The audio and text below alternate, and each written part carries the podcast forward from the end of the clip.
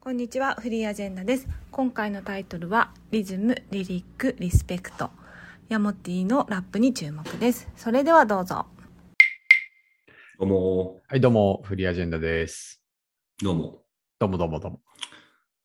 最近、山本さんは何してますか最近ですかピダハンについて調べてますね。ピダハについては、い一個前の回を 聞いてください。ぜひお聞きください。これでもさ、うんえ最近、山本音楽聴いてる音楽、ああ、最近結構、あんま聞いてないかもな。ヒップホップ聴かないのヒップホップちょっと聞きますけど、なんか今ちょっと情熱が薄いフェーズですね。出あ、てそきうなんだた、。そう、新譜とかは聞くけど、なんか音楽ってさ、1回目なんか新しい曲出て、ちょっと気になるなって聞くまではいいんだけど、2回目、3回目を繰り返し聞きたいと思うものに出会うのって結構難しいと思ってるんですよね。うん特にヒップホッホップってその中身が薄い音楽が多いんで、その音の乗り方とかを楽し むのが多いんで、なんかそういうのだと一回聞いて、ああ、よかったなだけど、二回目、三回目聞きたいみたいにあんまなることないんで、なんかそういうものを聞くっていうよりは、あの、チルアウトポッ、んチルアウトミュージック、んミュージックリスあーわトかる何なんだっけわかる わかる。ローファイ的な。あ、そうそうそう、ローファイみたいなのをずっと流して聞いてることはありますね。あーわかる。ローファイいいよね。いいっすよね。なんか、うん。ヌジャベスとか、あの、もともと好きですけど。でも今、山本さん、すごいいいこと言ったんですよ、実は。おなんですかさすがは僕の相方だなってう思いました。ん。EPPO だった EBPO だった。あの、今、ヒップホップって内容が薄いものが多いって言ってたじゃないですか。うんうん。内容が薄いってうん何ですか、内容が薄い。なんだろう、小学校1年生が書く作文みたいなリリックをしているみたいな感じかな。小学校1年生が書くリリックは薄いんですか、いや、すみません。ちょっと語弊ありますけども、まあ、僕は内容が薄いなって思うのは、今日はクラブに行った、めちゃめちゃ腰を振っているお姉ちゃんが僕のことを見ている、僕のタトゥーを舐めさせてあげよう、チューをしてホテルに行こう、みたいな、なんかそういう歌詞を、 一晩中猿のようにやった、みたいな、なんかそういうリリック多いんですよ、ヒップホップって。めちゃくちゃ浅いですね。めっちゃ浅いだろ。やば、浅すぎますね。そう。でもなんか音の乗り方が気持ちいいから、1回目は聞くんですけど、2回目、3回目、めっちゃ頑張って、こう、口に出したくなるかみたいなので言うと、まあ、決して出したくならないっていうタイプのものですね。確かに。うん。逆に深い内容ってのはどういうものなんですかえ、なんか、何不自由ない生活、誕生日じゃない日も贅沢、クロムハーツから連絡、ベンツを止めてる玄関、みたいなとこからスタートして、みんなでオールしてた公園、あん時より遠く来た光景、でも今目の前、夢が叶った、新小岩の有名なラッパー、でも一家団らん、家族との時間減っていただんだん、日曜も仕事ばっかしてて、ある。日娘はこう言った、また来てね。連れてってあげる嫁さんを銀座。高級ブティックで角切った。今が一番幸せかと聞いたら、マイライフの頃だと言った。みたいな歌詞が深いなって思いますあーなね。るほどうん武道館の裏でタバコ吸うんですね。 そうそうそうそ う。はいはい。はい。え、それってちなみに、その、多分山本さんの心に響いたものがあるわけじゃないですか。うんうんうん。それって自分事として捉えられるからなんですかああ、でもそれ大きいね。なんか重ねるものがあるかみたいなことはあるんですかね。うん。あなんかそれ結構僕ちょっとテーマにしたくて、はいはい。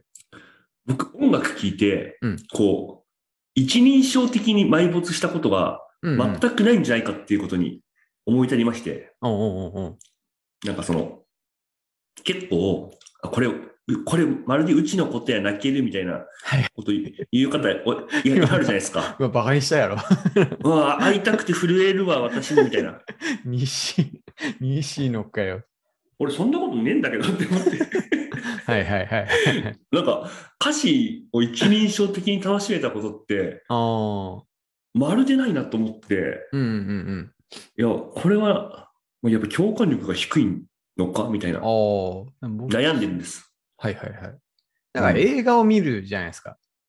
映画、はい映画を見たときに、その、なんかまあ主人公にいろんなあの出来事が起きて、で、その時のこう感情とかを描写するじゃないですか。で、それ、そういうのを見たときに、こうど、どう、どう思いますイビピオじゃないな、みたいな感じですか あいやいや、あの、自分がこうなったらどうしようって結構思うこと多いですね。それに近いですよ、それに。ああ、なるほど。あ、そうそうそう。なんか第三者の置かれている状況を、が、なんかビシッと伝わってきて、あ、それ理解できるみたいな。だけど、いや、ううちこうなったらどないしようみたいな感じ は、あの、決してない。あの、大阪完全にに、住んでてまずいんじゃないですかそれ。完全にこう、バーチャルなものを見ているような感じ。でもバーチャルなものだけど、なんか1ミリぐらい自分が共感できるポイントって絶対あるじゃないですか。はいはい。うん、例えば僕は親が覚醒剤売ってたとかそういうことないんで、うん。 あの親が覚醒剤売ってて、家が荒れてた歌とか聞いても、なんか、うわ、お、わかるわとはなんないですけど、あでうもん大変やったんやなみたいな、そっから這い上がってきたんやなみたいなのは思えるみたい。なるほど。うん確かに、映画って言われたら確かに没入することはできるな。そうそうそうそう。でもでも、なんで音楽だと、音楽ダいや メ。別に、うんうん別になんか、あるがままの心で生きられぬ弱さを誰かのせいにして過ごしてると思ったことあんまないし、 とか、 ちょっと何古いもかない歌ですか。名もなき言った、何もなき歌ですね。ないなとか、うんうん。しちゃいますね。確かにうん。別に粉雪に心まで深く染められたこともないしなとか。確かに。 あの、そうなんですよね。だから、うん、それ何なんだろうって、なんかあの、抽象度高すぎんじゃないかな。うん。ちょっと、確かにうん。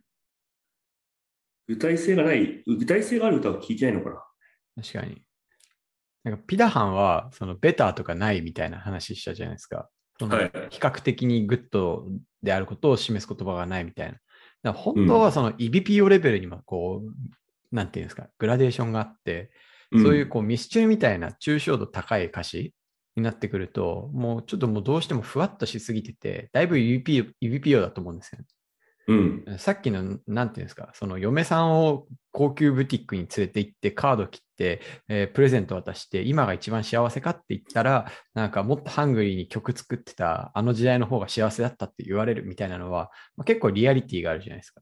確かに。うん。だからその抽象度レベルによって、まあ、そのどの程度の EBP 良さかみたいなのが、結構、あの、なんていうんですかね、理解力にそのままヒットしてくるんじゃないですかね。確かに。うん。そうですね。自分、やっぱ EBPO じゃない人間なんで、EBPO じゃない歌詞ばっか聴いてるのかもしれないですね。そうかもしれそないのです。そのせいなのか。そうそうそうそう。うん、なんでちょっとね、誰か、さすがにこの歌詞やったら、あの、光の心にも刺さるかもしれんやろ、みたいな、そんな音楽があったら紹介してほしいんですよ。 ああ。でも僕も一番好きなのって、まあ、さっきのローファイとかに流れてる何言ってるかわかんねえことがたまにあのインストゥルメンタルの間にフラフラって挟まってるやつが一番耳に優しいっていうか体にいいなって思いますけど体にいい。気持ちよく聴けるうん。うんなるほどな。うん。まあ、そう、音楽に関しては最近、そんなことを思ったんですよね。なるほどうん。えちなみにヒカルさんって音楽はどうやってこう聴くものを意思決定してるんですかどどうやって見つけたりしてるのここ近年とかだと本当に新しいもの全く聞いてなくて、おお、それこそローファイヒップホップとかを YouTube とかでうん適当に聞いてるっていう感じで、うんで、ちょっと前とかまでで言うと、なんかそう割とフジロックとかに、あーまあ、行くとか興味持つことが多かったんで、フジロックとかに出るアーティスト、で特にそのヘッドライナー級とかの人とかで知らない人がいると、うんうんまあ、どういう人なんだろうとか聞いてみて、まあ、出会うとかは多少はありますね。あでも能動的にこうタワーレコードとかに行ってこあ、う、はいはい。ディグるみたいのはないっすね、もう。いや、そうっすよね。なんか年取ると新しいものと触れる意欲もなくなるし、そういう構造から身を遠ざけがちだなって思ってて、うん。結構僕も無理して新しい曲ちゃんと聴いてるみたいなところありますね。む無理してっていうか、ある一定の強制力を持ってとか、というか、うん。あの、YouTube とかで、まあ、好きなアーティストはもうチャンネル登録までしておいて、新譜が上がったら、なんかあの、登録リストのところに出てくるとか、うん。なんかそのぐらいして、まあ一回聞いてみるっていうのを諦めないでやるっていうのをやってるんですけど、確かにこれ別に自分にとってあんま幸せかっていうとそうでもないかもしれない。そうですね。 うん。その、なんかそういう、なんて、エンターテインメントなものを仕組みで解決しようとしているところに、とんでもない矛盾を感じますから、ね、狂気の沙汰やな。狂気ですね。うん。いや、でも多分、今から、こいつ、やっぱつまんないやつだなって思われるだろうなってことを言うんですけど、はいはい。なんかその、僕の捉え方は、なんうんか、若い時って音楽すごい重要じゃないですか。うん。やっぱなんかこう、あれは、アイデンティティみたいなものを探してるんだろうなっていう感覚を結構あー薄く持ってて、うんうんやっぱその若い人ってその誰の音楽を聴いてるかとか、誰のファンであるかとか、俺とお前同じ音楽を聴いてるっていうことをすごいこう重要視してて、うん。うんうんだからその自分が聴いてるもの、自分が好きなものっていうものに、そういうアイデンティティを強く求めるあー傾向があり、なんかそれは自分ができることがあまり多くないからな気うんうんはしているんだよね。だから消費する側にアイデンティティを求めると言いますか。うんうんで、まあ我々30代とかになってくると、うん。はい。まあ、拙いながらも自分でこう作るとかクリエイトする側に回ることもまあできるようになってくるわけで、うんうんその商品のアイデンティティを求めるよりも、よりうん強いアイデンティティをアウトプットにこう託すうんうんようになるので、なんかその消費する側の相対的な重要性が落ち落ちるのではないかみたいなふうに思うことがあります。うーん、確かに。それありますね。あの、タグみたいなもんね。私がこう、タグを何枚か貼っといて、こういう人間であるっ ていう。グッチみたい な、セリーヌみたいな。ああ、確かにな。うん。あ、それで言うと思うのは、なんか、その、セリーヌとか、特にここにさ、セリーヌって書いたロゴの、なんだろう、服とか、バレンシアガとか、こういう、ああいうブランド品を、のロゴを身につけるってのも、 なんかち、ちっちゃい頃っていうか、あの、若い時って、どっちかというと、あれ買ってみたいなって思うモチベーションちょっとあったんですけど、今と、ああいうの買うの超恥ずかしいなっていう気持ちがどっかにあるんですよね。まあ、買ったことないわですかけど。る。わわかかる。る。わかるよね。わわかる。それに近しいよね。その身にまとうものみたいな、その音楽もだけど。わかる。恥ずかしい。このシュプリーム人間があって結構ね、ああの、わかる一一日。に2、3回思うことがある。いや、おそ前、れすげえおわか前る。シュプリーム人間か。それめっちゃわかる。でも僕の考えなんですけど、それは面白くて、ファッションっていうのは消費することも、クリエイトすることもできると思ってて、うんうんだからそのラベルが超でかく書いてあるやつ、まあ、誰が来てもバレンシアガだって分かるようにななってるやつを買って着るっていう行為はうん。うん消費に過ぎないんだよね、多分。うんうんでもこのシンプルな、あえての、えーっと、ユニクロのシャツの上に少し良さげなブランドで、でもまあ、ブランドとは分かんないものをさりげなく、まあ、重ねて、こういうふうなコーディネートをしてみたら、うん。確かどうに。じゃろうみたいなのは、やっぱりクリエイティブな行為で、そうですね。なんかファッションはどっちもできるからややこしいんだよね。ああ、確か にね。うん。でも、シュプリーム人間は消費してるだけだと、 まあ、ぼ僕は思っちゃう。うん。だから今、ファッションブランドはみんなその消費しやすいようにものすごく向かってるんだよね。裾野を広げようとして。あ、そうなんだ。うん。そうですね。え、それはどういう方法で向かうのまあ、ロゴがちっちゃくなるとか、そういう話なの。あ消費しやすいように向かってるから、もう、もう一発そのブランドだって分かるようにめちゃくちゃしてる。逆にそう。だからどうのんブランドも、そのブランドのシグニチャーみたいなものっていうのをすごく押し出してて、まあ、グッチだったらあのトリコカラーみたいなやつとか、うんうんうん。あの G の、まあ、ロゴみたいなやつをすごく使いやすいようにデザインして、いろんなとこ貼り付けるし、うんまあロロエベだったら、あの、バッジみたいなやつをどんどん使うあし、ーみたいな。で、そうああいうのは使いやすいように、こう、なんだろう。まあ、ルイ・ヴィトンのモノグラムみたいな感じで、うんうんセリーヌとかも結構、見た目パッとわかるようなセリーヌの柄とかを、やっぱまあ、作り出して、うんうんうん。カバンをそれにしたりとか。うんうんまあ、そうやって、なんか逆にその、消費しやすいようにするっていうのが、どっちかっていうと今までは、まあ、ダサいことだとそもそも思われてたんだけど、うんうんまあ、近年グッチとかは、そういうことによって消費者をバカにするっていう風な高度なアートっていう形にしてる気がして、だあからあ。そういうのがなんかこう、うん、グッチなのかなによってかん、なんだろうな、解禁されたみたいな、そんな風潮はちょっと感じますけど。なるほど。いや、面白いな、それ。なんか、この前、あの、阪急メンズ館ってあるじゃないですか。あの、えー有楽町の有楽町にあるんですけど、あの、こっちは大阪なんで、大阪なんですよね、阪急って。ああ、本場だ。だから本場の阪急メンズ館に一回行ってみたんですよ。うん。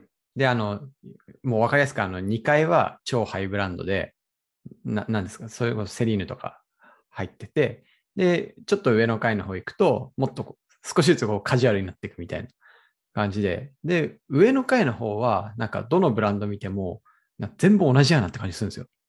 おうだからなんかミドルゾーンみたいな。わかんない。3万円とか5万円とか出したら買えるみたいな。ああ服屋さんって、なんかもう、え、これな、これどこで何が違うんみたいな。そのあの わかんなくて。で、そのハイブランドの方は、ロゴボーンとか、うん。あの、ヒョウ柄ズゴーンとか、うあ ん。の、こう、なんていうんですかね。もう、し主張がうるさいみたいな。そうね。そんな感じになってて。多分それ今、ヒカルさんが言ってた潮流を組んでんだろうなって思いまあしあ、た。そうだと思いますね。う。うんん。最近は完全にそういうなんかもう、ブランド目当てで買う人にも買わせるっていううん。か、い一種そのファッションを逆回帰する、バカにするっていう運動がなんか流行ってるように見えますね。なるほど。うん。いや、面白い。まあ、全部 EBPO じゃないですね。まあ、あの、全く BPO じゃないですね。 この、はいポッドキャスト全部 EBPO かどうかで締めるって いう。大体 BPO じゃないです、俺らの 話。本当だね。うん大体。うん、はいでもなんか一応ね、この前体験したこととかから始まるはずなんだけど、話してるうちに全くもって抽象度が上がってしまう。そうですね。これのスタート何でしたっけあの、ラップの曲、音楽について、ん歌詞についてですねあ、。そうだ。歌詞に没入できるかどうか問題ですね。ですです。はい。はい。はい、じゃあ皆さん、おすすめの音楽お待ちして ます。はい。あ、あとそうだ。あの、あれですね。あの、はい。質問フォーム、何でしたっけフォームがありましたよね。はい。はい。なんか、あれ開いてるけど、こう、あまりこう上がってこないっていうのを町田が悲しんでたので、ぜひください。確かに。はい。意外とこう見えて僕ら話すネタないなと思ってるんで、 うん。こう、とっかかりがね、たくさん欲しいですよね。はい、お待ちしてます。よはい。それでろはしくお。願いします。はい。ヤモティが途中言ってたラップの全文は概要欄に貼っているので、よかったら見てください。また、フリーアジェンダではお便りを随時募集しております。概要欄のリンクからぜひコメントいただけると嬉しいです。それではまた次回。バイバイ。